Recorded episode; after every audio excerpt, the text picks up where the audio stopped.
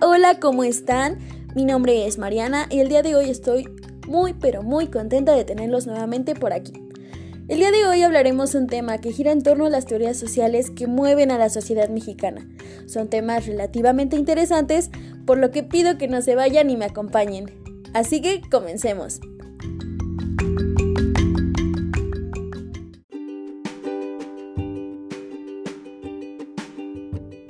Hablemos un poco sobre el fútbol.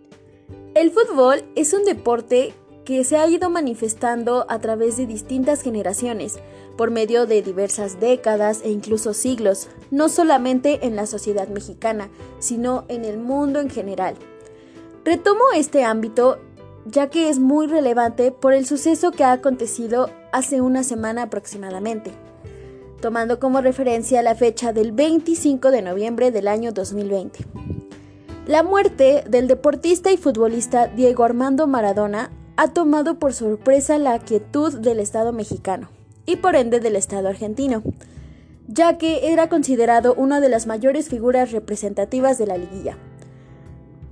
Como anteriormente lo mencioné, el fútbol es un deporte que mueve absolutamente a todos los individuos en distintos contextos y sociedades, por lo que esta noticia ha causado un cierto grado de furor y apasionamiento en la sociedad mexicana. Pero, ¿por qué sucede esto? A continuación lo sabremos.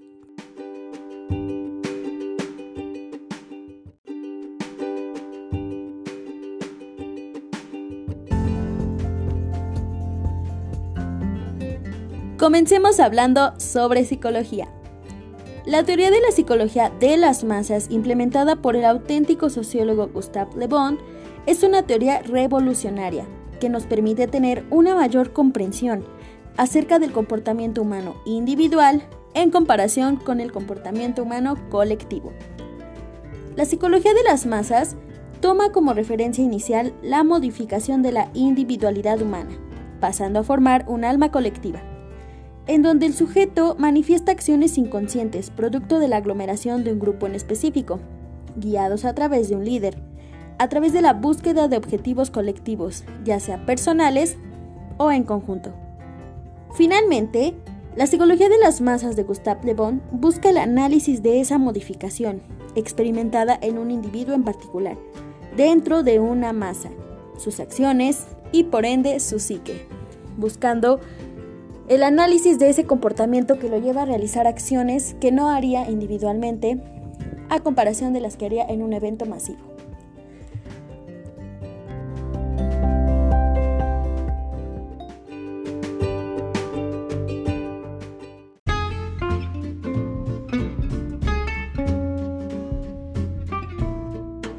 Ahora, ¿qué relación existe entre la teoría de la psicología de las masas propuesta por Gustave Le Bon con el suceso acerca de la muerte del futbolista Diego Maradona?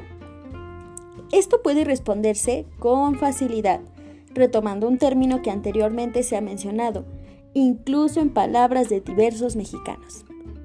La pasión por el fútbol. ¿Pero por qué?